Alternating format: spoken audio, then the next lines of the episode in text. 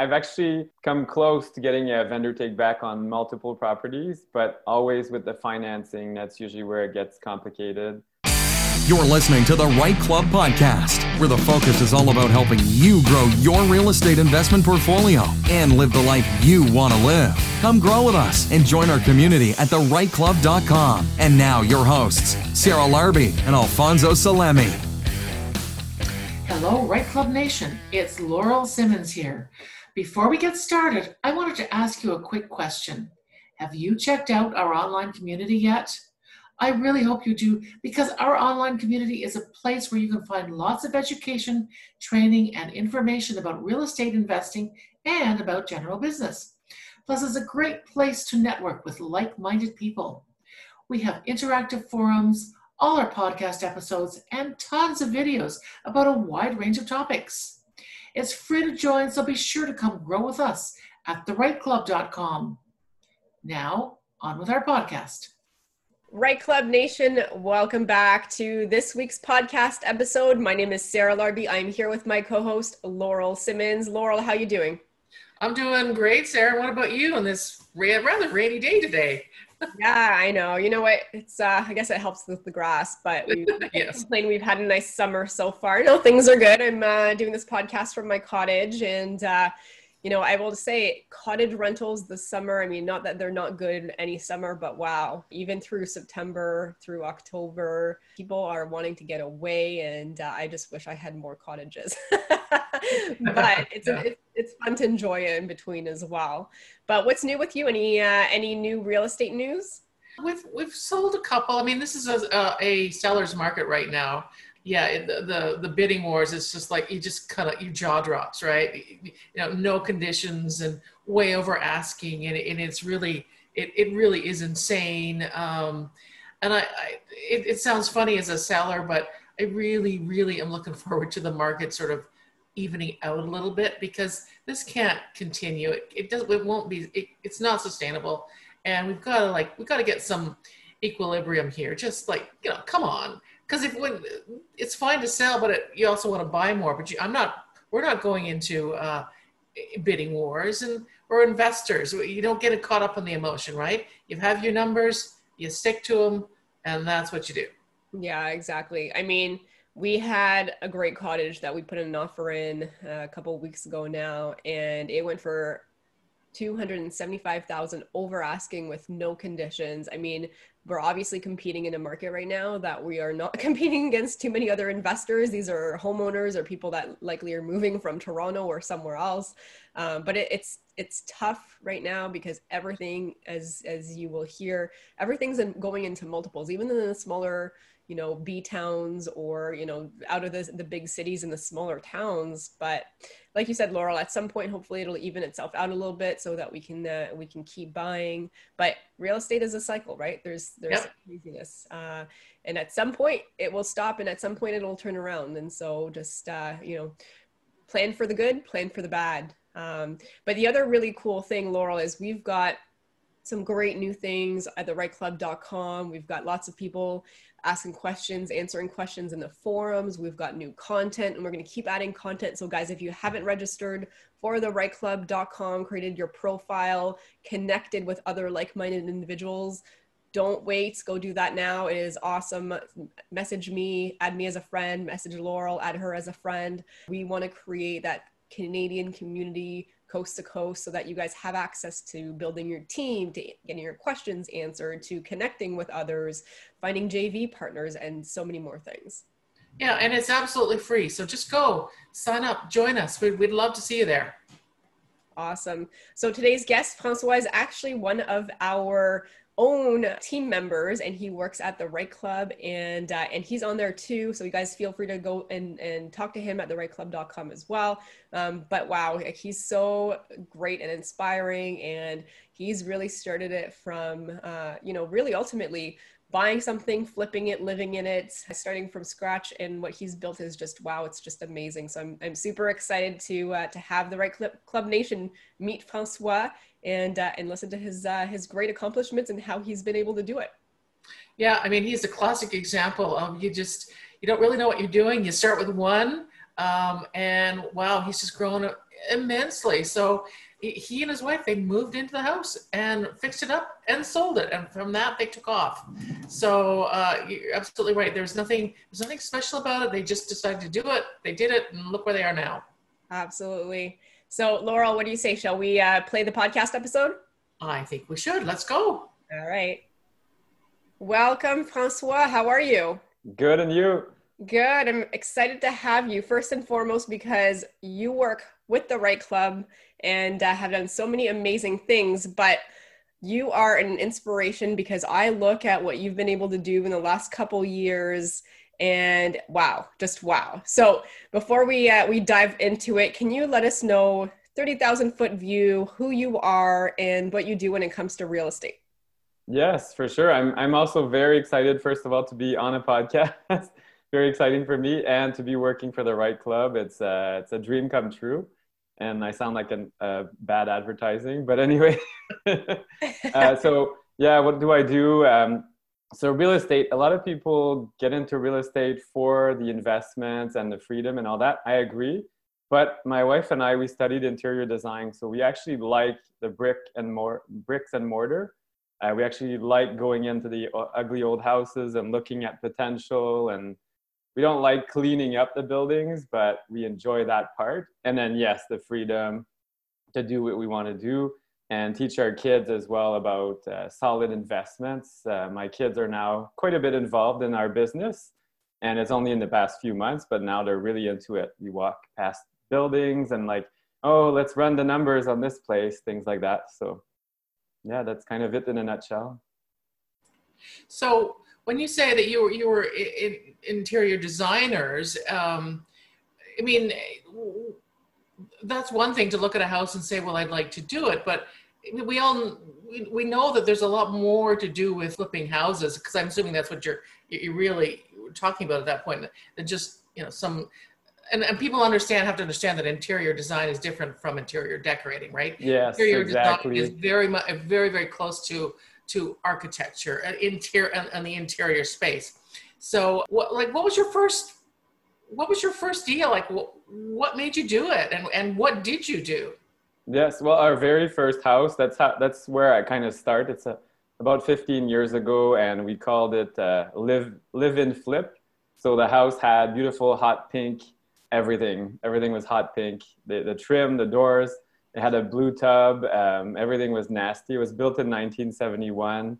It was the raised ranch, and it was just poorly laid out. The basement, they had cut out some of it and put in a garage, and it was just a, a mess. But we were a, a young couple buying the house, and we're like, okay, we're gonna make money with this one. It's on a good street. It had good fundamentals. It was a nice brick exterior. Uh, two fireplaces, uh, the bedrooms were there, but it just needed a, a big refresh. So we moved in there with our, our young kids back then. Uh, we just had a, a baby and a, a three-year-old, and um, not three years old that back then, but anyway, very young kids. And um, we just lo- looked at the potential. How much could we resell it for in two years' time? And we did all that, and that's how we made a, a little bit of cash on that first one, and it led us to our second one. And then after three of those, we started looking at multifamily. So did you actually um, like live in it, fix it up, sell it, and then buy another one? Yes. And how? So you did that for what, three or four times? Yeah, three three times in a row. So over six years, we had three houses. And then the last one we sold, uh, we were... Well, we lived in Eastern Ontario, then we moved to Quebec City for a few years. And out there, the houses were more expensive than where we lived in Ontario, which is uh, kind of unbelievable. But anyway, uh, we made, then we came back to Ontario and did another slow flip. And that left us with a, a gap. So the mortgage that we had to break, uh, we had quite a big penalty. So that penalty, we were able to recuperate it by buying something else. And that's where we got into multifamily and bigger deals. And my mother was actually my first tenant. So we bought a, a condo, which I don't recommend doing. And don't get your mother as a, uh, a tenant. I love my mother, but she was very demanding as a tenant, like unbelievable, come and plow the snow, do this, do that, paint the walls. So it was quite a, a challenge, but we learned the ins and outs of tenant management and property management. And that came from the proceeds of selling all these houses. We were able to buy it. Very cool. So I have like so many questions and so many directions that I, I want to take this. But first and foremost, I will say, if you guys are are buying property and you want to sell it, work with your mortgage broker, because there's a the difference between open and closed mortgages, as well as, as variable and fixed. And if you're planning on flipping, there's different strategies, so you can avoid that penalty. And what Francois, you're talking about is essentially, you know, let's just say you're you go with Scotia. Well, Scotia intended to have five years of interest payments at least from you, right? So if you sell it within yeah. like six months or a year or whatnot, well, all of a sudden you've got a penalty. And And, and again, you're paying taxes, obviously, on the sale of the property. However, if you're in it for more than a year and it's your primary residence, you know, there are different differences there. However, when you are going into another property, if you can port that mortgage over, you can avoid a lot of those fees. Is that correct? Yes. Yeah, exactly. That's what happened. And there, we, we knew about that. Like when we bought the houses, we did, we got a closed, um, a closed mortgage. But my father was actually dying, so I wanted to move back to be closer to family. And at that point, I didn't care about the, of course, the, yeah. uh, portability or any of that didn't matter. So, but yes, absolutely, I did learn it the hard way. And it was in Quebec, and that was our first time in Quebec. The laws are very different. Uh, you don't have a lawyer in Quebec; it's a uh, notary, and it's actually the seller's or the buyer's notary. So you're you're assigned a notary. You don't even choose who you work with, which is very tough. And they don't tell you what's the penalty until the day of, when it's too late. Oh. So that's what happened to us. We're like, hey, ten thousand dollars short. Oh, nice, nice surprise. But we called, uh, it was with T D. And they said, yeah, you have one hundred twenty days to buy something else. And if you buy enough to fill that difference, then you're able to recuperate all of it or most of it. And that's what we did. And that kind of propelled us. So I was mad at the time, but now I'm very happy. Here I am this morning on this podcast because of this penalty.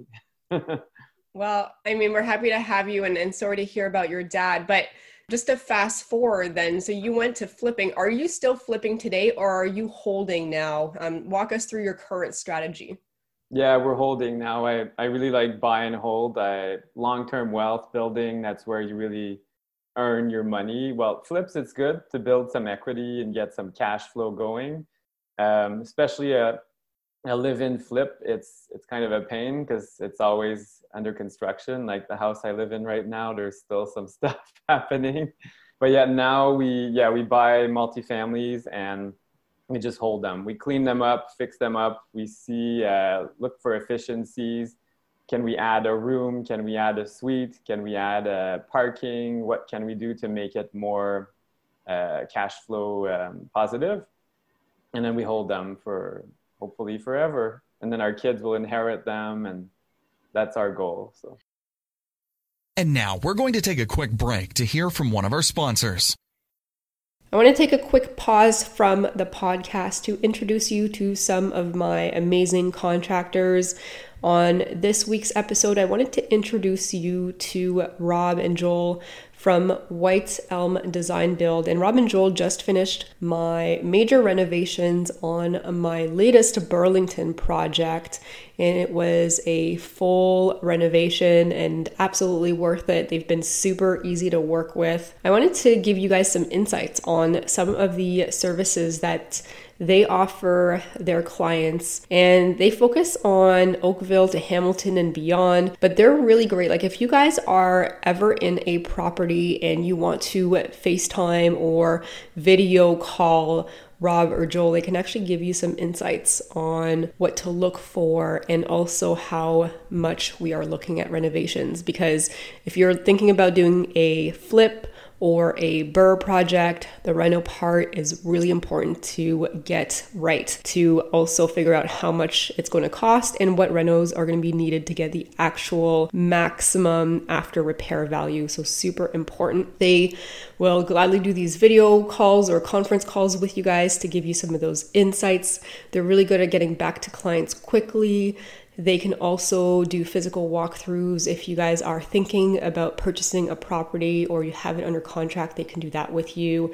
They're super professional, and uh, they've been very involved in my latest project and uh, really on the ball. So super easy to communicate with. They finished on time, on budget, which is really important, as we know. And they've got a whole team of trades. They line them up so that they're as efficient as possible. And they work with a lot of investors, but they also do some of the higher end flip types of projects too. So they work on everything in between. They're fully licensed, insured, W S I B covered. So feel free to reach out to them. They are able to be found at White Elm Design Build dot com. That is White Elm Design Build dot com. Or you can send them an email, Joel, J O E L, at White elm design build dot com or Rob at white elm design build dot com. Good luck on your next projects. Now back to the show. So when you say multifamily though, like tell us like how, how many units, like what, what is it, a duplex, a triplex? Are you going fourplex, six, eight, twelve? What, what are you, what are you, what are you doing now? And are you thinking about changing that in the future? Yes. Yeah, I want to grow bigger for sure. Right now it's more duplex, triplex, and I have a fiveplex. Uh, I've tried the commercial mortgage, commercial mortgages to get larger, and that's that's great, but it's a lot more cash intensive. And I know about using other people's money, but depends on the market and all that. So uh, I have properties in New Brunswick. I have some in Ontario, and I'm looking at Quebec again, even though uh, I had a bit of an experience, but I still have a lot of people I know out there, so might be interesting. But yeah, I have, um, like in Ottawa, I have a duplex I just bought a few weeks ago, and it's very good. It's got a um, a detached double garage in the back, which could be uh, another unit. So that's why I purchased it. It could be a, a triplex. And the neighbor wants to sell me their duplex that's right beside it. So I'm going to be looking at that as well. Hopefully they'll do owner financing. That's what I'm hoping for. We'll see. Um, I have properties in Cornwall. So I have two duplexes there, one with a walkout basement that could be a third unit. So that, that one I, I enjoyed quite a bit. Um, the other one, I used it as a cash cow thanks to um, uh, Dahlia Barsoom and her team because of Sarah Larbi's podcast. So I reached out to Dahlia. I'm sounding like an ad, but I reached out to her team and they helped me refinance the property, and the product they got on it is insane. There's like three lines of credit. So it's readvanceable. There's a secured one and an unsecured line of credit. And I got money out of it. And that property cost me initially one hundred sixteen thousand dollars. It's just ridiculous. But I pulled out more than what I put in and all of that. And I had used private funds to buy it. And anyway, it's just a insane deal. Amazing. That's awesome. Yes, guys, work with a mortgage broker. The mortgage broker will help you maneuver through your plan. Don't go straight to the bank for many reasons. Yes. So you've got you, you've got a lot of small multifamilies, and you talked a little bit about working with a mortgage broker, but also about private money. How are you and your wife financing all of these properties? Are you guys doing this alone? Are you working with partners, J Vs, private money? How's that all happening? Yeah, so we do a bit of both. And at first, we had more private lenders uh, just through our networking, um, local events, local meetups. Uh, actually, I hosted my own meetup in collaboration with The Right Club in Ottawa, which has been amazing. Through that meetup, I uh, met three private lenders and three joint venture partners. So I've, yeah, I've just leveraged those relationships. Um, some people have lent me their uh, the, the down payment to buy the property, and then I qualified for the mortgage, or we went more traditional joint venture and I got a partner to qualify and put down the deposit.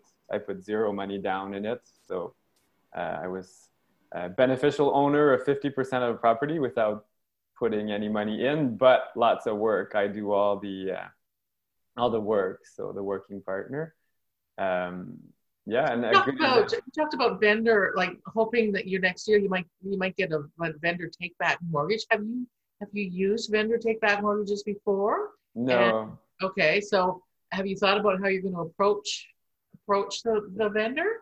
Yes, I've I've actually come close to getting a vendor take back on multiple properties, but always with the financing, that's usually where it gets complicated. Um, again, we need someone very experienced with some creative financing, and so far for me, it hasn't worked out, the vendor take back. We've had to go a bit more traditional, borrow the money, put it in an account, sit on it for thirty days, then get the mortgage and just buy it outright. So it's not a vendor take back, it's just a, a loan and then a, a second mortgage. Um, but yeah, vendor take back, how do I approach them? So I, yeah, I, I explained it to the people, like all the benefits. Uh, usually they own multiple properties, so there's less uh, capital gains. They can uh, still make more money with their property because they're selling it over a few years, all of these uh, factors.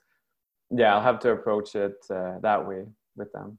Absolutely. And you mentioned work with professionals, right? Get a really good lawyer, yes. Get a really good mortgage broker. Um, you know, all that stuff is is super important. And and I will say, in the markets that we've been, you know, even just looking back, and I'm not saying it's impossible, but it's been harder because a lot of people know they can put it on the market and they can usually get their price, and they're they're going to go into bidding wars and they're going to sell it, right? So there hasn't been a whole lot of V T Bs in the smaller in the smaller multis. Bigger multis, you know, it, it happens a little bit more often. But I, I think there's going to be a really good opportunity, you know, once this whole thing subsides a little bit, and and uh, and people are more motivated to sell, and maybe there's a little bit less, you know, demand and and a lot of supply, and that changes. That's where you might have more people looking at those alternative options. I think so. I'm also wondering if, too, uh, rather than in the larger centers, there might be more opportunity in the smaller centers, like smaller, like smaller cities and towns where there's not such a like an insane frenzy on on on real estate right now. Because I mm-hmm. right now I think it's over. It's just it's just it's stupid, and it's just in the big centers. It's just ridiculous. It doesn't matter what what city you're in in this country. It's just re- insane. Everything's insane right now. Are are you finding that as well, François? Like where where are you looking and where you're looking? Are there multiple bids all the time on everything that is investor friendly, or what are you seeing on your end? Yeah, no matter the market. Small towns, small cities. New Brunswick, Moncton is very, very hot. Uh, Moncton is insane. Maybe smaller towns like um, Shediac and Caraquet, the smaller towns in New Brunswick, I think you'd have fewer multiple bids. Even I, I live in Eastern Ontario, Ottawa, but uh, Cornwall, Cornwall is super hot. Multiple offers. Like we were one of eight on one of our, our buildings there. So it's not Ottawa. Ottawa, usually there's like eighty-four bids. Some a property just went for two hundred fifty thousand over asking.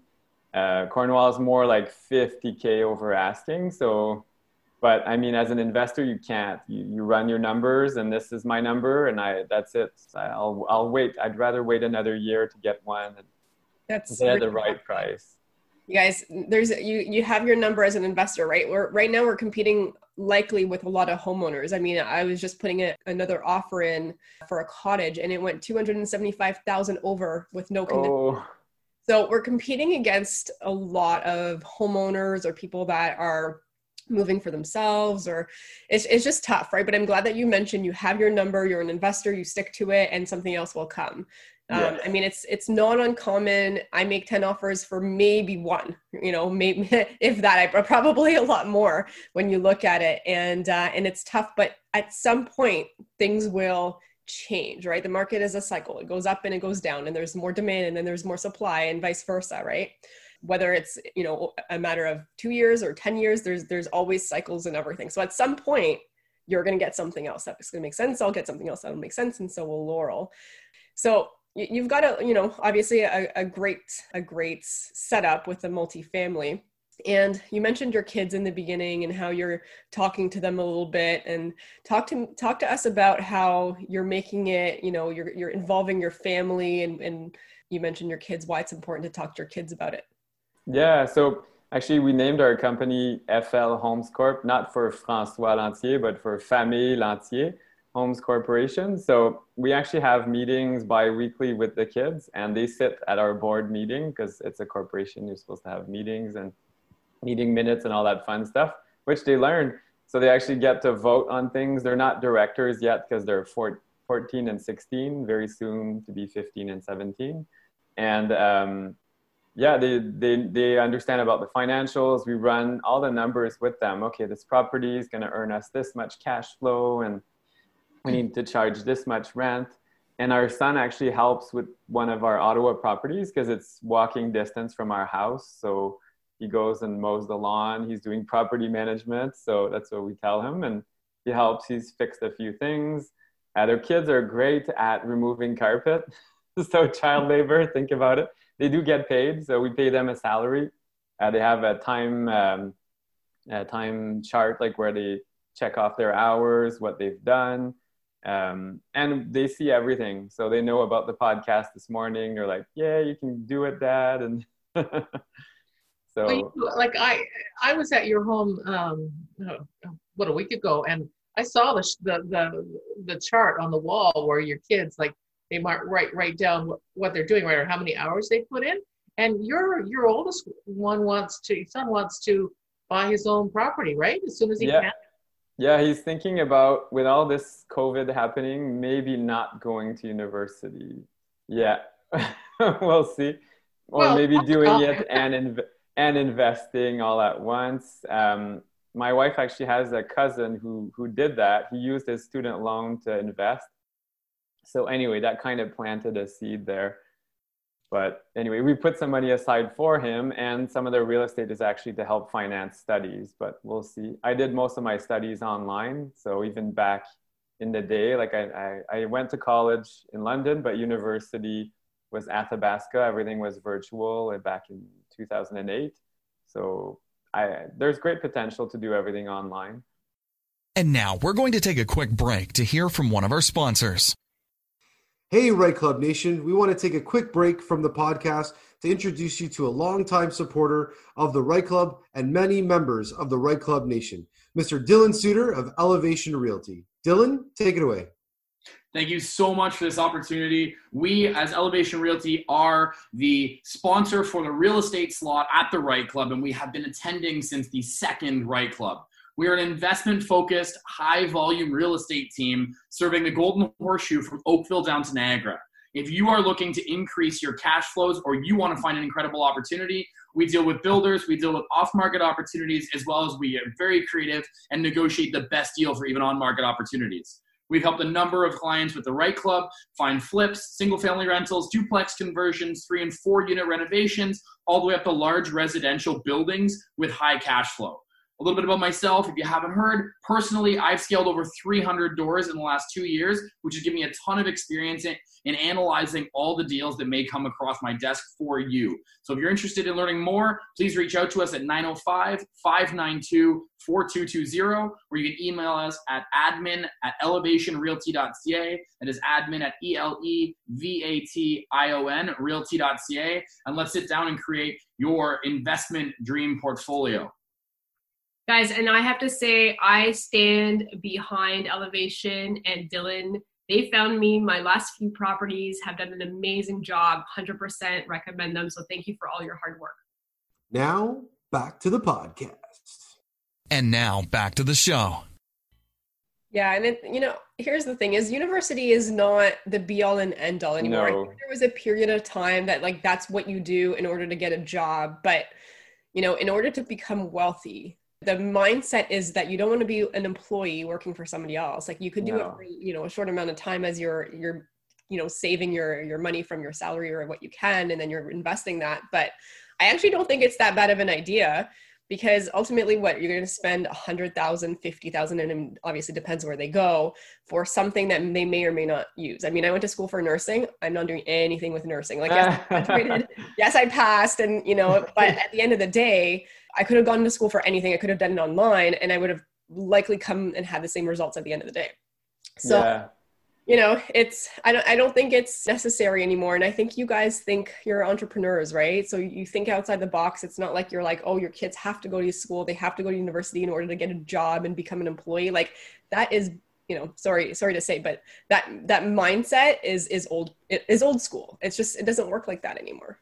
It is, and just, I, I listen to a lot of, um, I'm not sure in English, the futurologues, so people that predict the future, not mediums or clairvoyants or anything like that, but people that look at trends and an analysis. I I really forget the word in English there, but anyway, the the trends with all that's happening with COVID, a lot of robots and automa- like autom- automation will happen everywhere, even in retirement homes. If you look at Japan, they use robots for retirement homes, things like that, which seems very far-fetched in Canada, but it's not. Give it a few years, and that's going to cut off a lot of jobs that people, university grads, would have taken.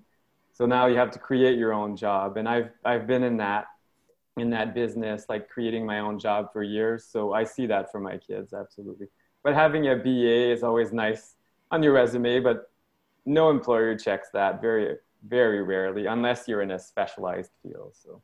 Well, and you know what? If you want to take a course, you can do it anytime, right? Yeah. Like, there's nothing that says you can't. Like, education is great. You learn, and you, it opens up all kinds of doors. So if you want to take a course online or even in person, because eventually we'll be doing it again, do it. That's doesn't need to be all at once packed into four years as soon as you leave secondary school. Um, but I want to get on to another question about how you manage your properties, because you have a lot of properties all over the place. Yeah. Uh, so how do you, like, how do you do the property management? That's a big deal for people.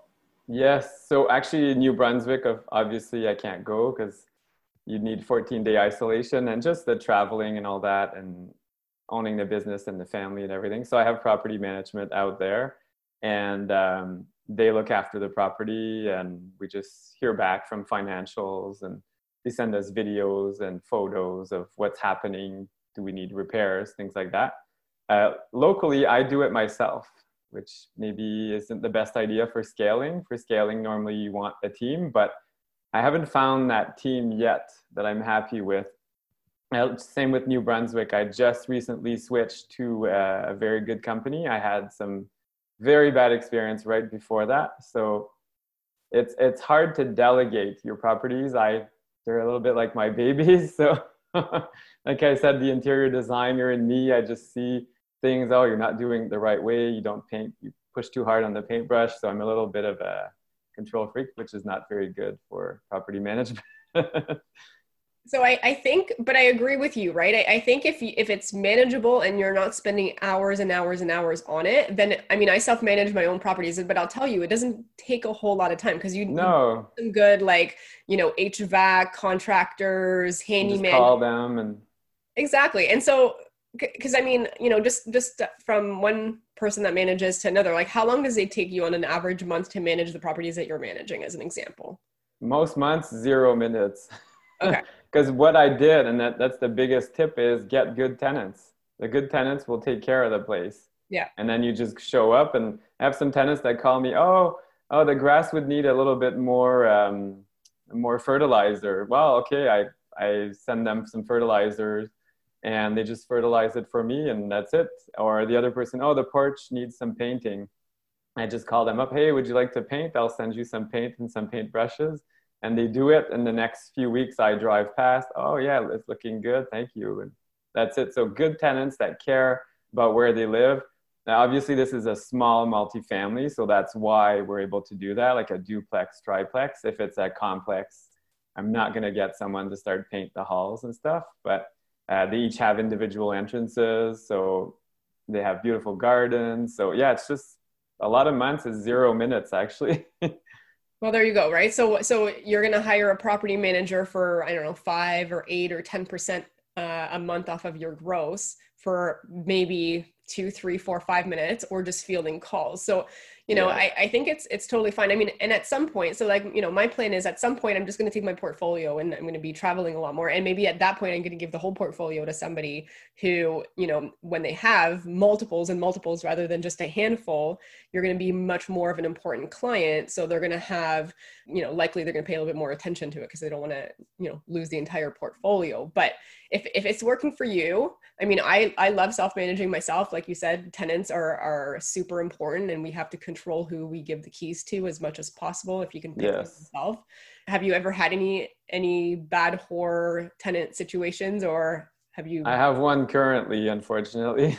So it's a separation, and it's just gone very, very sour. And anyway, we're just working through the process of eviction. Um, this one's going to be tough though, because uh, she doesn't fit most of the categories in the landlord and tenant board, so their rent's always paid on time. Uh, there were there were some noise issues, but then the tenants upstairs moved out, and they, they were the ones complaining, and the new tenant doesn't mind the noise, so I can't get a complaint.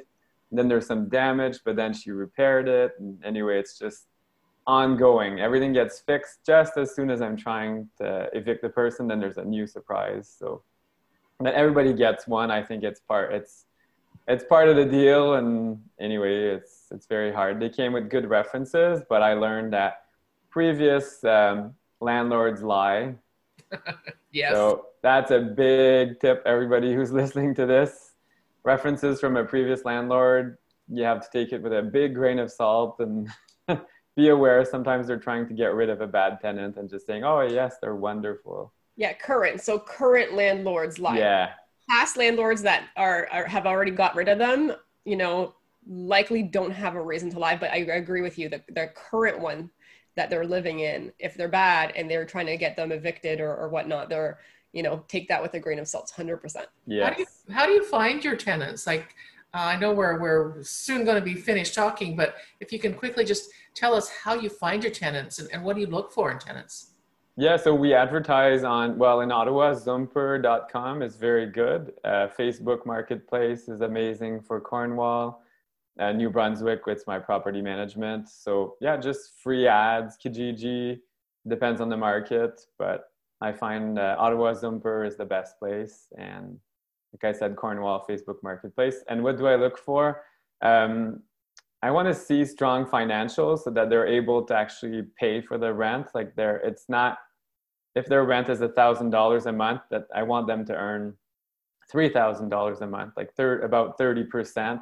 At the most. But if they're earning two K and they're spending one K in rent, it, they're putting themselves in trouble. So I, I, I care about the tenants. I want to make sure they're okay and that they do well. And maybe this is not the right place for them. That's all. It just becomes a bad situation if you don't, if it's too expensive. So. Yeah, absolutely. So again, it sounds like you've got a good process. You've got a lot of steps you you go through uh, just to make sure and verify that your your information is in fact correct. So what's the next step for you? I mean, where do you you know want to take the real estate investing to at, at the next level? What does that look like and when? Yeah, so just a few weeks ago, I was bidding on a fourteen unit building and it had land to double in size. So I'm looking at more redeveloping, looking for bigger projects like that, uh, larger multifamilies that have more like twenty units and up, um, more commercial mortgages, and just focusing on the markets where I have investments. So I wanna buy more in Ottawa, I wanna buy more in Cornwall and more in Moncton. I like building nodes, so I'm having about at least three properties per area, and then you have a team around it because you need a lawyer, you need a, a mortgage broker, depending on the market. New Brunswick, I can't use the same people as in Ontario, so time-consuming. Uh, great potential though, like three percent rule instead of one percent rule, so it's very rewarding. Can you explain uh, that for those that are wondering what that means? Yeah, so like one percent rule, let's say you buy the property for one hundred thousand dollars. Then you want one thousand dollars in rent per month, just a easy number. So my, so far, New Brunswick and Cornwall for me have been more like three percent. So if I pay one hundred thousand dollars, I get three thousand dollars in rent. Not exactly, but somewhere around that. So, so that's, more cash flow in comparison, but maybe not as much appreciation as yeah. Oh, no, no. Appreciation, forget it. That's not the G T A or Ottawa. So that's why I like Ottawa is for a appreciation, and the other ones are for cash flow. But believe it or not, I've I've managed cash flow in Ottawa, which is, it's very good. It took me a year to find the right property and probably forty offers and one hundred visits, but I found one, so I'll keep looking. What What is the one? Is it a duplex, a triplex? How a did, duplex, did yeah. You, did you create the duplex or did you buy it as no, a duplex? Bought it as is, which is crazy. Because normally to get that money, you need to buy a single house and add a basement suite, get the zoning and things changed. But here it was ready made. It was an elderly gentleman that uh, was moving to a retirement home.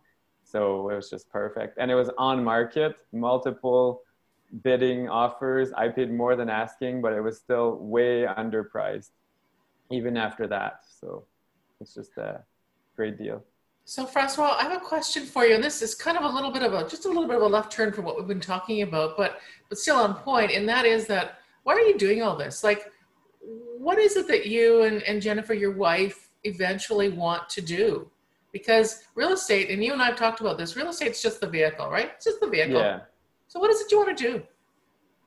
Uh, well, we want to probably go back to what we enjoy, is the interior design. So probably get like more properties, more houses that we enjoy and have fun with the, the design, like being able to afford uh, changing the floor. Oh, it's going one way and then the next year the other way. And herringbone pattern. I just love the herringbone pattern. I want it everywhere on the walls. Um, drinking wine like you do, Laurel. So we bought a, a small cottage with our with some money from our investments in Prince Edward County.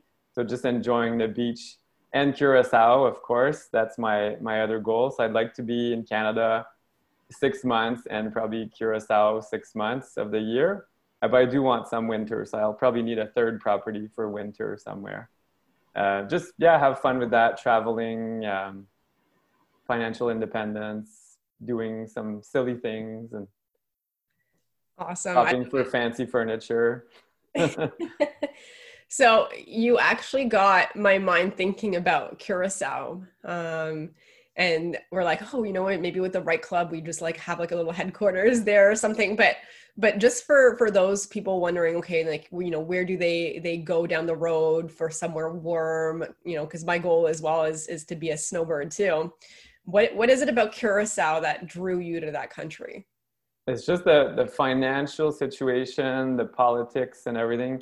My realtor in Ottawa, that's that's her uh, retirement plan. So in about four years' time, she's uh, retiring there. And, but, well, actually, she's going to be selling real estate over there because it's very, very hot. And it's just self-managed. There's condos and resorts. Uh, there's no um, hurricanes or anything like that out there. Healthcare is quite good. And it's mostly in English, so it's easy. It's not, there's no language barrier, so... Uh, yeah, and it's part of the Netherlands, I think. So that's also very good politically to invest. Just that, and the weather, it's beautiful, and it's it's fairly affordable. So just very positive. Awesome, very. We just cool. need to be able to fly out there soon. I know it. That's awesome. All right, so we could keep talking about so many things, and you know, one day we'll have to have you back because you you have tons of great insights to share. But we're going to do our next part of the show, which is called our lightning round. So we're going to ask you a series of four questions. Laurel and I will take turns, and you are going to give us the first answer that comes to mind. Are you ready? Yes. This week's lightning round is brought to you by Butler Mortgages, Canada's number one mortgage brokerage, three years in a row. If you need a great mortgage broker to help you with investing in real estate or to help you purchase your next home, reach out to Daniel Patton and Michael Zanzini from Butler Mortgages. You can do that by calling nine zero five, five six nine, eight three two six or toll free at one eight eight eight, M T G T E A M. And check out their website, butler mortgages dot com, or by email, daniel dot patton at butler mortgages dot com or michael dot zanzini at butler mortgages dot com. And let's go to the lightning round. All right, so question number one, what is the best advice that you have ever received from another investor or at a networking event? So action precedes motivation. That's actually from a, a podcast, but... Anyway, action precedes motivation. It's kind of like when you want to work out, you have to get up and get moving. You're not usually motivated. So just taking action, and then you get the motivation, you get the tools and all that. So it's just something I, I see everywhere in my life. And I think it's the biggest, biggest thing, best advice. It's very simple. So in other words, do it first, see some results, and get motivated from the results, and then that, and then do more. So yes. That's a really good way to do it. All right. Yeah. So now question number two, what is your favorite resource for real estate investing? And that can be anything, book, training, person, event. So one book I wrote down, it's actually in French. So it's by Jacques Lépine, l'indépendance financière grâce à l'immobilier. So anyway, it's similar to Don R. Campbell's Investing in Canada or something. I, I forget the, the exact name, but it's very similar. I read both books. That book, what's nice about it, it's uh, very, it's, it's like one hundred twenty pages, and it goes through all the real estate investing techniques. So you, they talk about J V, using other people's money, vendor takebacks, uh, most popular techniques in a super short format. So I love reading, but usually with everything I do, I have like five minutes per day to read. So that book was just perfect. And also forty days to Success in Real Estate Investing by Robert Shemin, S H E M I N. I'm not sure how you say it, but great book again. Great summary, very short, easy to read. Awesome. All right. Very cool. I think you're the first guest that has recommended a French book, but for those people that speak French, it, uh, it sounds like a great option. All right. Question number three. What is the one attribute that has made you most successful? Remembering my why. So that actually comes from Laurel. It's kind of why I love working with The Right Club is Laurel always says like your why has to be strong. Well, yes, because some days you wonder why, why am I doing all this crazy stuff? And when you have a bad tenant or complicated transaction, uh, the money's coming in like an hour before the closing, things like that, having that strong why. So that's kept me going and very important to me. Yeah, I know. It's it, it really, truly, if you don't have the strong why, you're you're dead in the water because it's just, oh, yeah. It can be tough sometimes. And, and, you know, we all know that. It's, that's just the way it is, and you got to pick yourself up and keep on going, and your why is what gets you going. All right, question four. What do you typically do on a Sunday morning? So I'm I'm Christian, so Sunday morning is for church. Um, that's actually a big part of my life, and um, yeah, I, I'm Pentecostal, so we believe in, in um, prosperity and building wealth through uh, God's gifts. So anyway. That's what we do. We go to church. Our church is very modern. Everything is filmed. It's broadcast on, on uh, Facebook and YouTube. There's podcasts. It's very similar to the investment world. So I use that as an analogy. And our pastor is actually an investor himself. So we're very, very investor friendly. That's very it. Cool. Time with the family. Uh, we review as well what we do. And, and sometimes we are swiping through M L S for properties. Very nice. Awesome. François, where can the Right Club Nation reach out or find out more about you? Yes. So I, I love social media. I used to do that as a, a hobby and then a business. Uh, so I'm on Facebook, François M. Lantier, or F L Homes Corp as well. On Instagram, F L, F L underscore Homes underscore Corp. And on LinkedIn as well. So I'm very, very active on LinkedIn. I love dealing with other business uh, people. That's actually a great place to get a fellow investors. And Twitter somewhat as well. Yeah. Very cool. And on the right club dot com. My goodness, let's not forget about that. Go on the right club dot com. You have a wonderful LinkedIn for real estate investors. So let's use it. Awesome. François, and any last final words of advice for the Right Club Nation? Uh, so whatever you think is possible is possible, and whatever you think is not possible is not possible. And that's actually so true in everything you do. So if you think you can't do it, you're not going to do it. If you think you can, you will. So amazing. Just, yeah, just do it, Nike. Yeah, just do it. Awesome. Thank you, François. It's been a pleasure having you on, and uh, and congratulations on all your success. It's so motivating to see. Thank you. So Sarah, wow, what a story. I mean, François got so much experience, and he started with, well, with one house that he moved into with into with his wife and two small kids, right?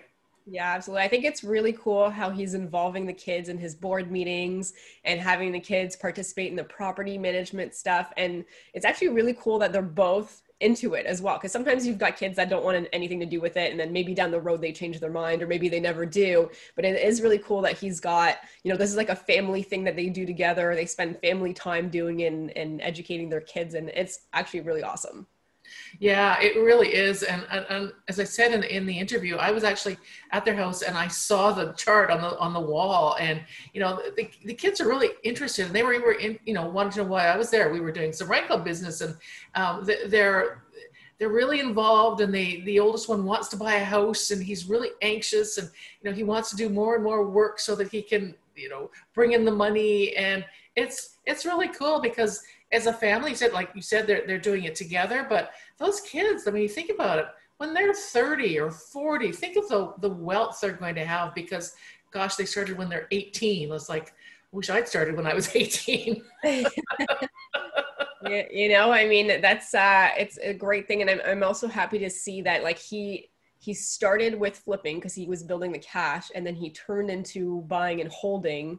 Um, and doing some renos, but holding for the long-term wealth creation. And I think the kids are, are learning from some really experienced folks. I mean, you know, yes, he's been doing it for fifteen years, but I think the scale happened in the last two years where he, yeah. re, you know, did his strategies and his processes and procedures. And it's, it is really cool. And I'm excited to see, you know, his progress as well. Because if he's done what he's done in the last, I mean, really, it's been the last two years, he's going to he's going to do really well. And, and he's a guy of action. So, and the kids too. And, you know, the kids are, are learning and, and absorbing it, which is awesome. So Sarah, what's one thing that really struck you out of that interview? I mean, I, I really like the fact that he started from nothing, did it, and took action. And, and like he said, right, if you think you can, you will yeah. do it. And if you think you can't, you won't do it. Um, and it's, and it just all goes back to just taking action, just learning enough, not having analysis paralysis, understanding what you need to do and going out there and getting it done. That's really cool. Yeah. And the other way I've heard it put is, if you think you can't, you're right. And if you think you can, you're right. That's it. So it comes down to what's in the real estate in your, in your brain, right? In your head. That's what counts. So, um, you know, one thing that really struck me, I started to laugh, and I even wrote a little note about it. It was, don't rent to your mother. Oh, I know. We could have gone through a whole different, like, like, because I, I, I will say I had a similar experience where we were renting to, to my sister-in-law. Like, renting to family usually yeah. ninety-nine percent of the time is not a good idea. But so, yeah. yeah, don't, don't rent to family. Really not a good idea. If you've had a good experience renting to family, though, we'd love to hear from you, because you are likely one of, of, you know, very few. Um, yes, yes, exactly. So um, if you'd like to reach out to us, to both Sarah and I, we're really easy to get hold of. It's Sarah at the right club dot com or Laurel at the right club dot com. We'd love to hear from people. Join us. Please join us at the right club dot com. Connect with us there. There's lots of information. There's lots of resources and lots of other people too. So it's a really growing community. So please join us. We'd love to see you. That's it. And Right Club Nation, until next time, don't forget, come grow with us. Now online, the right club dot com. Have a great evening, Laurel, and uh, we'll talk soon. Okay, bye-bye, everyone. Thanks for listening to The Right Club Podcast and joining our community of real estate investors online at the right club dot com, where the focus is about helping you grow. We look forward to seeing you again next week. Thanks from your hosts, Sarah Larbi and Alfonso Salemi.